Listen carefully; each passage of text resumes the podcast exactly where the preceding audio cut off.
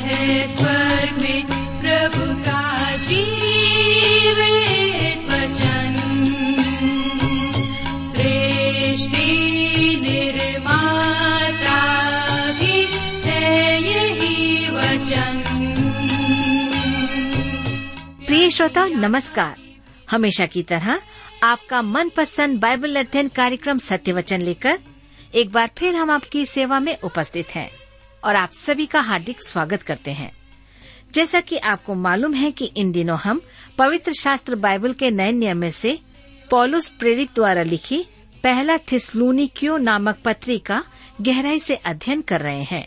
और श्रोताओं हम विश्वास करते हैं कि इस अध्ययन से आपको लाभ मिल रहा है। तो आइए अपने इस बाइबल अध्ययन को सुने और जीवन के लिए आत्मिक मार्गदर्शन प्राप्त करें। प्रस्तुत है आज का ये कार्यक्रम सत्य वचन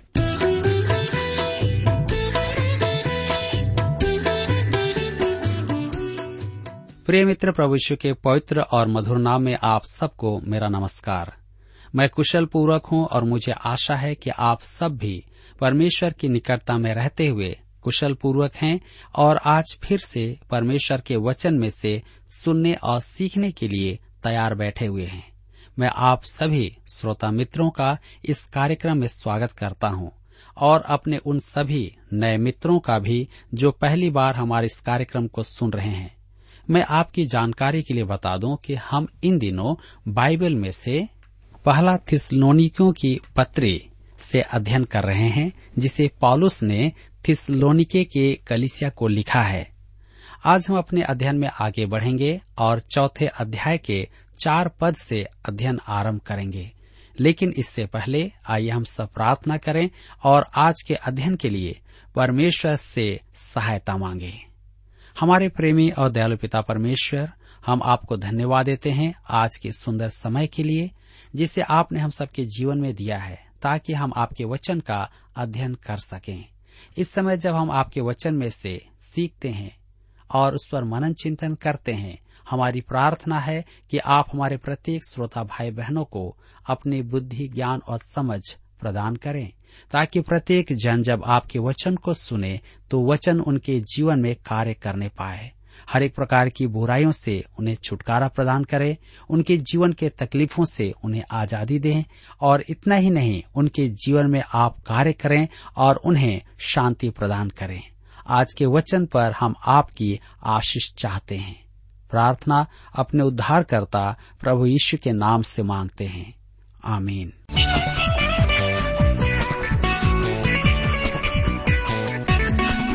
मेरे मित्रों, पिछले अध्ययन में हम देख रहे थे कि हम व्यवहारिक पवित्रीकरण को अपनी इस पापी देह के द्वारा से प्राप्त नहीं कर सकते हैं। अर्थात कहने का तात्पर्य यह है कि हमारे इस पापी देह में रहते हुए हम पूर्णता को प्राप्त नहीं कर पाएँगे। तो आइए आज हम अपने अध्ययन में आगे बढ़ेंगे और देखेंगे परिपूर्ण पवित्रीकरण। यह तब होगा जब हम प्रभु यीशु मसीह के स्वरूप में बदल जाएँगे। उस समय पवित्रता का अवस्थान तथा व्यवहारिकता भी सिद्धता प्राप्त करेंगे। पवित्र किया जाना वास्तविक है। परमेश्वर के लिए अलग किया जाना। जिस पल एक पापी प्रभु यीशु मसीह को अपना उद्धारकर्ता ग्रहण करता है, उसी पल वह परमेश्वर के उपयोग के लिए अलग कर दिया जाता है। यह पुराने नियम में मिलाप वाले तंबू के संबंध में कहा गया है। परमेश्वर ने पुराने नियम के विश्वासियों को साधारण व्यवहारिक शिक्षाओं के द्वारा महान सैद्धांतिक सत्य सिखाए थे। मिलाप वाले तंबू में पात्र थे और कुछ उपकरण भी थे, जो बलि चढ़ाने के काम में लिए जाते थे। जंगल के चालीस वर्षीय प्रवास में ये पात्र एवं उपकरण आदि सब टेढ़े मेढ़े हो गए थे। और देखने में अच्छे नहीं थे। मेरे विचार में, यदि वे घर में होते तो पत्नियाँ उन्हें कब तक बेचकर नए पात्र ले लेती? परंतु परमेश्वर उन्हें पवित्र कहता है। वे पवित्र इसलिए थे कि वे परमेश्वर के उपयोग के लिए अलग किए गए थे। यही कारण था कि वे पवित्र कहलाए। ऐसा ही मनुष्यों के साथ है। प्रभु यीशु के संपर्क में आते ही उसका उद्धार होता है। वह मुक्ति पाकर प्रभु यीशु का हो जाता है। पौलुस कहता है, परमेश्वर की इच्छा है कि तुम पवित्र बनो। जी हाँ आपको परमेश्वर के पवित्र उद्देश्य के निमित्त अलग कर दिया गया है। परमेश्वर की प्रत्येक संतान न केवल प्रचारक या परमेश्वर के दास या सेवक प्रत्येक विश्वासी जो यीशु पर विश्वास करते हैं, परमेश्वर के उपयोग के लिए अलग किए गए हैं। अर्थात वे विचार से बचे रहो। आप यह न सोचे कि केवल थिसलोनिके के विश्वासी वे विचार में फंसे थे, या केवल रोमी युग में ही प्रतिमा की आराधना की जाती थी, या वे विचार था। आज भी शैतान की उपासना में वृद्धि हो रही है।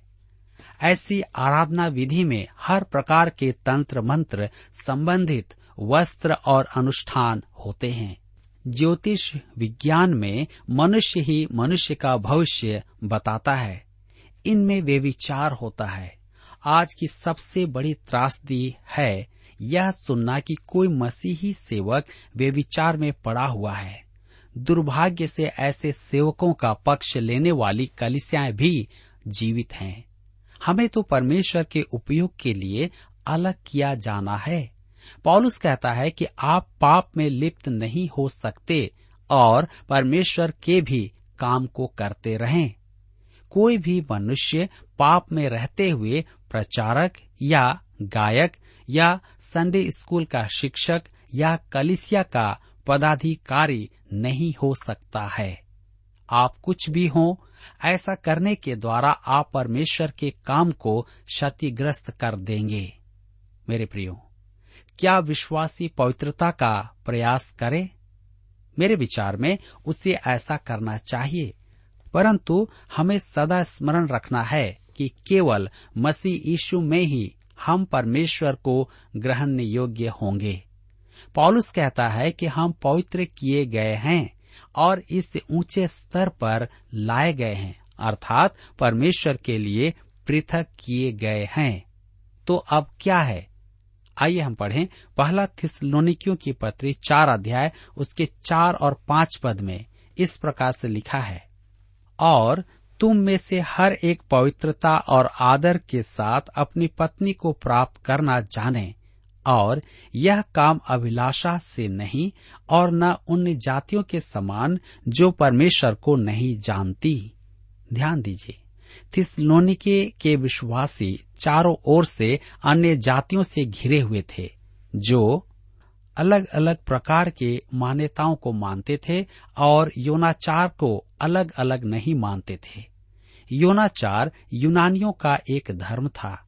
आप कुरिंथ नगर में यह सब कुछ देख सकते हैं। परंतु आपको कुरिंथ नगर जाने की आवश्यकता नहीं है। आप थिसलोनिके नगर में भी यही सब कुछ देख सकते हैं।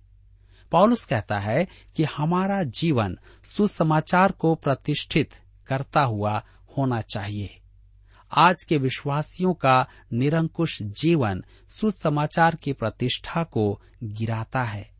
ऐसे मनुष्य न तो परमेश्वर के लिए जीते हैं और न ही उसकी सेवा करते हैं। आप परमेश्वर की सेवा में पाप का जीवन नहीं जी सकते। परमेश्वर को यह ग्रहण योग्य नहीं है। मेरे मित्रों, आप ध्यान से सुने, आप चाहे कोई भी क्यों ना हो। तुम में से हर एक पवित्रता और आदर के साथ अपनी पत्नी को प्राप्त करना जाने। आज की अनैतिकता दांतों तले उंगली दबाने योग्य है। एक बहुत ही अच्छे मसीही अगुआ ने मुझे बताया कि जिस कॉलेज में वह बाइबल अध्ययन करवाने के लिए जाता है, वहाँ के लड़कों का छात्रावास सदोम है और लड़कियों का अमोरा है। ये युवक युवतियाँ यौनाचार के बारे में तो सब कुछ जानते हैं, परंतु प्रेम के बारे में कुछ नहीं जानते। परमेश्वर कहता है कि हमारी देह विवाहित संबंधों के लिए शुद्ध रखना है। यह स्त्री और पुरुष दोनों के लिए है। विवाहित जीवन में कष्टों के अनेक कारण दिए गए हैं। परंतु सच तो यह है कि दंपत्ति परमेश्वर के उपयोग हेतु अलग नहीं किए गए हैं और न ही एक दूसरे के प्रति प्रेम में विश्वास योग्य हैं। जब एक व्यक्ति अपने देह को विवाह के लिए सुरक्षित रखता है और अपने जीवन साथी का विश्वास योग्य होता है तो वह अपना पात्र, पवित्रता और आदर के लिए रखता है। परमेश्वर के प्रत्येक संतान का यही व्यवहार होना चाहिए। मेरा विश्वास करें पॉलुस खरी बात भी करना जानता है और करता है। हम पहला थिसनोनिकों की पत्री चार अध्याय, उसके छह पद में पढ़ते हैं कि इस बात में कोई अपने भाई को न ठगे और न उस पर दांव चलाए, क्योंकि प्रभु इन सब बातों का पलटा लेने वाला है, जैसा कि हमने पहले ही तुमसे कहा और चिताया भी था। ध्यान दीजिए, कोई अपने भाई को न ठगे। यदि आप परमेश्वर की संतान हैं तो आपको सत्यनिष्ठ होना है। क्योंकि प्रभु इन सब बातों का पलटा लेने वाला है। मैं अनेकों वर्ष विश्वासी रहा हूँ, एक सेवक के रूप में रहा हूँ, और इस सिद्धांत को विश्वासियों के जीवन में कार्य करते हुए देखता हूँ। मैंने कुछ विश्वासियों को देखा है जो अन्यों के साथ व्यवहार करने में अनिष्ट रहे हैं, परंतु स्मरण रखें, प्रभु पलटा लेने वाला है। वह उनका न्याय करता है। पहला थिसलोनिकियों की पत्री चार अध्याय उसके सात पद में लिखा है, क्योंकि परमेश्वर ने हमें अशुद्ध होने के लिए नहीं, परंतु पवित्र होने के लिए बुलाया है। मेरे प्रियो, ध्यान दीजिए, परमेश्वर की संतान पाप में नहीं रह सकती है। उड़ाव पुत्र कुछ समय सुअर के बाड़े में रहेगा, परंतु वहाँ वह हमेशा नहीं बसा रहेगा। पहला थिसलोनिकियों की पत्री चार अध्याय के आठ पद में लिखा है, इस कारण जो इसे तुच्छ जानता है, वह मनुष्य को नहीं, परंतु परमेश्वर को तुच्छ जानता है, जो अपना पवित्र आत्मा तुम्हें देता है। परमेश्वर की संतान में पवित्र आत्मा अंतर्वास करता है, वह पाप में सदा वास नहीं करेगा, क्योंकि पवित्र आत्मा पवित्र है। एक समय वह अवश्य पवित्रता के लिए ललकेगा। पवित्र आत्मा एकमात्र माध्यम है, जिसके द्वारा आप परमेश्वर के लिए जी सकते हैं। पौलुस ने गलातिया प्रदेश की कलिसियाओं को लिखा कि परमेश्वर की संतान देहिक पाप में भागीदार नहीं हो सकती है। उसके जीवन से तो पाप की अपेक्षा पवित्र आत्मा का फल प्रकट होना है। रोमियो की पत्री आठ अध्याय उसके तीन पद में पॉलुस स्पष्ट कहता है, जो काम व्यवस्था शरीर के कारण दुर्बल होकर न कर सकी। क्यों? क्या व्यवस्था उचित नहीं है? जी नहीं, व्यवस्था अनुचित नहीं है। दस आज्ञाएँ अनुचित नहीं है। समस्या व्यवस्था के साथ नहीं, मनुष्य के साथ है। मनुष्य दस आज्ञाओं के स्तर तक नहीं पहुँच सकता है। न ही वह नए नियम की आज्ञाओं के अनुसार जी सकता है। यह विश्वासी में अंतरवासी पवित्र आत्मा है, जो उसे परमेश्वर के लिए जीने योग्य बनाता है। मेरे मित्रों, परमेश्वर ने प्रत्येक विश्वासी को पवित्र आत्मा दिया है। उससे उद्धार के बाद खोजने की आवश्यकता नहीं है। वह उद्धार पाते ही विश्वासी के जीवन में प्रवेश कर जाता है। प्रेरितों के काम उन्नीस अध्याय में पॉलुस ने इफिसुस आकर देखा कि वहाँ दावा करने वाले विश्वासी थे, परंतु उनमें पवित्र आत्मा का अंतर्वास नहीं था। पौलुस ने पूछा, कि क्या उन्होंने उद्धार पाने पर पवित्र आत्मा पाया? उन्होंने कहा कि उन्होंने ऐसा कभी नहीं सुना था। उन्होंने केवल यहुना के बपतिस्मे के बारे में ही सुना था। अतः पौलुस ने उन्हें सुसमाचार सुनाया, जिससे उनका उद्धार हुआ और पवित्र आत्मा ने उनमें प्रवेश किया। आप मन फिराकर प्रभु यीशु की ओर फिरते हैं, उसी पल पवित्र आत्मा आप में प्रवेश करता है और उससे आत्मा का बपतिस्मा प्राप्त होता है। और वह विश्वासियों की देह में जोड़ा जाता है कि सक्रिय हो जाए। उसके बाद विश्वासी में अनेक बार आत्मा से भरना होता है। मेरे विचार में हमें लगातार आत्मा से भरते रहना है। यह केवल पवित्र आत्मा का भरना ही है जो हमें पवित्र जीवन जीने योग्य बनाता है। पहला थिसलोनिकियों के पत्र चार अध्याय, उसके नौ पद में आगे पढ़ते हैं। किंतु भाईचारे की प्रीति के विषय में यह आवश्यक नहीं कि मैं तुम्हारे पास कुछ लिखूं, क्योंकि आपस में प्रेम रखना तुमने आप ही परमेश्वर से सीखा है। प्रेम मुख्य विषय है।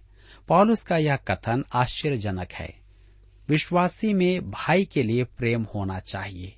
यह परमेश्वर द्वारा व्यक्त अलौकिक प्रेम है। आत्मा का फल प्रेम है। यह प्रेम शब्दों का नहीं या भाववाचन नहीं है। यह प्रेम व्यवहारिक है।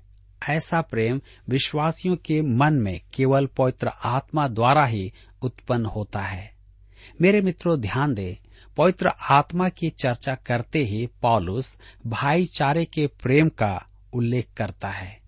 किंतु भाईचारे की प्रीति के लिए आवश्यक नहीं कि मैं तुम्हारे पास कुछ लिखूं, क्योंकि आपस में प्रेम रखना तुमने आप ही परमेश्वर से सीखा है। मेरा यह मानना है कि प्रेम परमेश्वर की संतान की पहचान का चिन्ह है। मेरे एक मित्र ने मुझे बताया कि उसके कॉलेज के समय में उसका एक मित्र था, जो दोनों आपस में किसी बात के लिए झगड़ते थे। बाद में पता चला कि वे दोनों एक ही लड़की से प्रेम करते हैं और दोनों उसे घुमाने के लिए ले जाने का यत्न करते थे। और एक दिन ऐसा हुआ कि दोनों में झगड़ा हुआ और तब उसमें से एक ने बातें सुनाना आरंभ कर दिया। उसकी बातें प्रशंसात्मक नहीं थी। तब दूसरे ने खरी खोटी सुना दी, जो उसकी सराहना में एक शब्द भी नहीं थी। उसी पल उसमें से एक के मन में एक विचार उभरा, तू परमेश्वर की संतान होने का सबसे बड़ा प्रमाण है। परमेश्वर की संतान का प्रमाण है कि वह अपने भाई से प्रेम करे। यहुना इसी बात पर बल देता है और पहला थिसलोनिकियों की पत्री में भी यही सिखाया गया है कि हमें अपने भाई से प्रेम करना है। चाहे तू सबसे अधिक घृणित एवं अप्रिय हो, मैं तुझसे प्रेम करता हूँ। इस वचन को स्मरण करते ही एक ने कहा, मैं तुमसे प्रेम करता हूँ। वह उसे देख करके आश्चर्य करने लगा और हंसने लगा, तू जानता है कि मैं तुझसे प्रेम करता हूँ और तू मुझसे कहीं अधिक बुरा है। मेरे प्रियो, आज वह भी हमारे समान एक प्रभु का दास है। हमें कभी कभी एक दूसरे से भेंट करने का भी अवसर मिलना चाहिए और इस अवसर में ऐसे प्रेम के बारे में चर्चा करना चाहिए। वह अब भी वैसा ही है, परंतु उसका मित्र उससे आज भी प्रेम करता है, क्योंकि वह परमेश्वर की संतान है।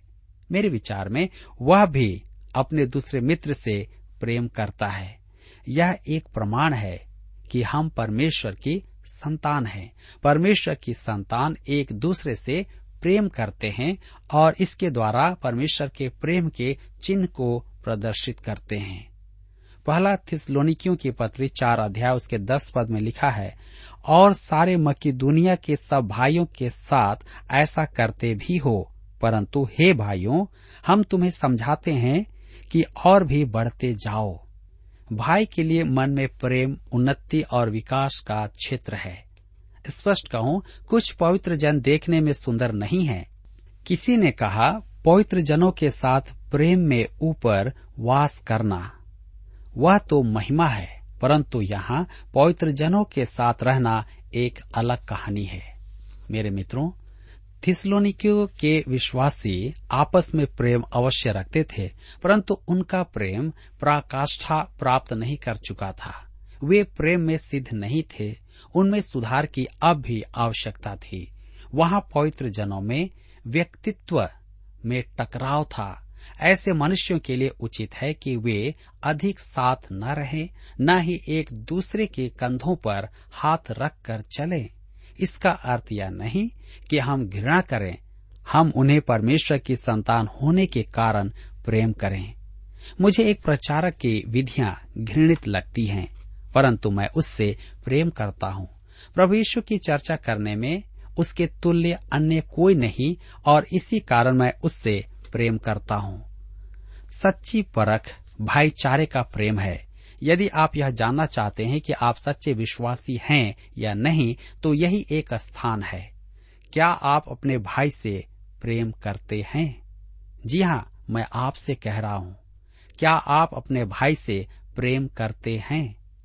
पहला थिस्लोनिकियों की पत्री चार अध्याय, उसके ग्यारह पद में लिखा है, और जैसी हमने तुम्हें आज्ञा दी है, वैसे ही चुपचाप रहने और अपना अपना काम काज करने और अपने अपने हाथों से कमाने का प्रयत्न करो। चुपचाप रहने। यह मसीही विश्वासियों के लिए एक अति रोचक आज्ञा है। आज बोलने पर अनेक अध्ययन करवाए जाते हैं, परंतु सेमिनार में भाषण देना सिखाया जाता है। मेरे विचार में उनकी चुप रहना सिखाने की भी कक्षाएँ होना चाहिए। बहुत से पवित्र जनों को ऐसे पाठ्यक्रम की आवश्यकता है। एक स्त्री अन्य भाषा बोलने की सभा में गई। उनके अगुए ने सोचा कि वह अन्य भाषा बोलने में रुचि रखती है। उसने पूछा, बहन, क्या आप अन्य भाषा बोलना चाहती हैं? उसने कहा, जी नहीं, मैं चालीस फुट कम होना चाहती हूँ। हमें चुपचाप रहने का अध्ययन करना चाहिए। यह एक आज्ञा है, अपना कामकाज करने। यह एक और भी अच्छी आज्ञा है, इसका अर्थ है अपना काम करो। दूसरों के काम में हस्तक्षेप न करें। विश्वासियों के लिए यह एक अच्छा परामर्श है। अपने हाथों से कमाने का प्रयत्न करो। मैं तो यह मानता हूँ कि प्रत्येक विश्वासी के पास कुछ करने के लिए होना चाहिए कि वह परमेश्वर के लिए कोई न कोई कार्य करे। यह एक अद्भुत कार्य होगा। पहला थिस्लोनिकियों की पत्र चार अध्याय उसके बारह पद में लिखा है, ताकि बाहर वालों से आदर प्राप्त करो और तुम्हें किसी वस्तु की घटी न हो। ध्यान दीजिए, लिखा है, बाहर वालों से आदर प्राप्त करो। यह भी आज पवित्र जनों के लिए एक आवश्यक कार्य है।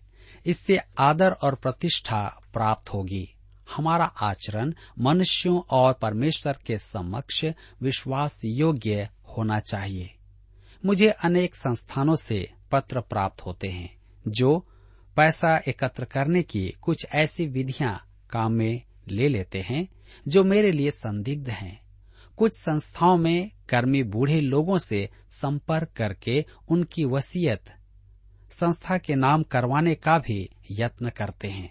यह एक कारण है कि आपको बूढ़े होने से पूर्व अपनी वसीयत तैयार कर लेना चाहिए, क्योंकि कुछ बेउसूल मनुष्य हैं जो आपकी संपत्ति को हड़पने के लिए तैयार बैठे हुए हैं। इसमें दो राय नहीं है।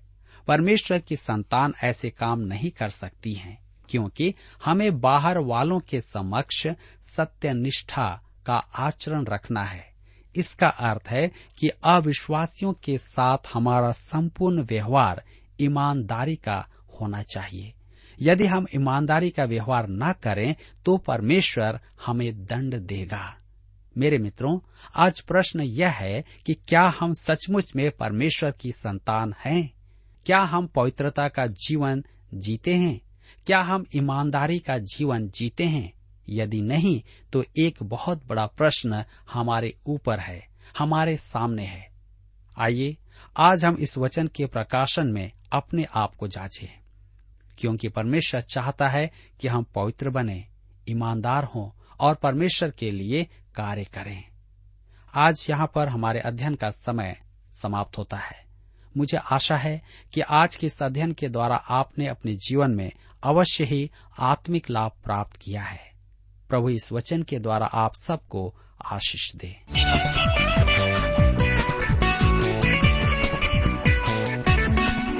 प्रिय श्रोताओ, अभी आप सुन रहे थे बाइबल अध्ययन कार्यक्रम सत्य वचन। हम आशा करते हैं कि आज के इस कार्यक्रम से आपको आत्मिक लाभ मिला होगा। यदि आप परमेश्वर के बारे में और अधिक जानना चाहते हैं तो हमारे पास नया नियम एवं पवित्र शास्त्र बाइबल उपलब्ध है। इन्हें प्राप्त करने के लिए आप हमें इस पते पर लिख सकते हैं। कार्यक्रम Satya Vachan T W R post box number चार तीन एक शून्य, नई दिल्ली, एक एक शून्य शून्य एक नौ। पता एक बार फिर सुन लीजिए। कार्यक्रम Satya Vachan T W R post box number four three one zero, New Delhi, one one zero zero one nine. और हाँ श्रोताओं, याद रखें कि पत्र लिखते समय आपका नाम और पता साफ़ साफ़ लिखा होना चाहिए। इसके अलावा आप हमसे टेलीफोन के माध्यम से भी बातचीत कर सकते हैं, जिसमें हमारे काउंसलर या सलाहकार आपको सलाह देंगे। तो नोट कीजिए हमारा मोबाइल नंबर नौ नौ पाँच आठ आठ दो शून्य चार एक चार। याद रखें, double nine five eight eight two zero four one four. और हमारा दूसरा नंबर है zero nine six five one four double three three nine seven. याद रहे, शून्य नौ छ पाँच एक चार तीन तीन तीन नौ सात। इसके अलावा आप हमसे ईमेल के द्वारा भी संपर्क कर सकते हैं। हमारा ईमेल आईडी है Hindi T T B at T W R dot I N Hindi T T B at T W R dot I N श्रोताओं इस कार्यक्रम को आप हमारे website radio eight eight two dot com पर भी सुन सकते हैं। इस website radio eight eight two dot com के बारे में अपने मित्रों को भी सूचित कर दें। और अब इसी के साथ हमारे कार्यक्रम का समय यहीं पर समाप्त होता है। अगले कार्यक्रम में आपसे फिर मुलाकात होगी। तब तक के लिए हमें आज्ञा दीजिए। नमस्कार।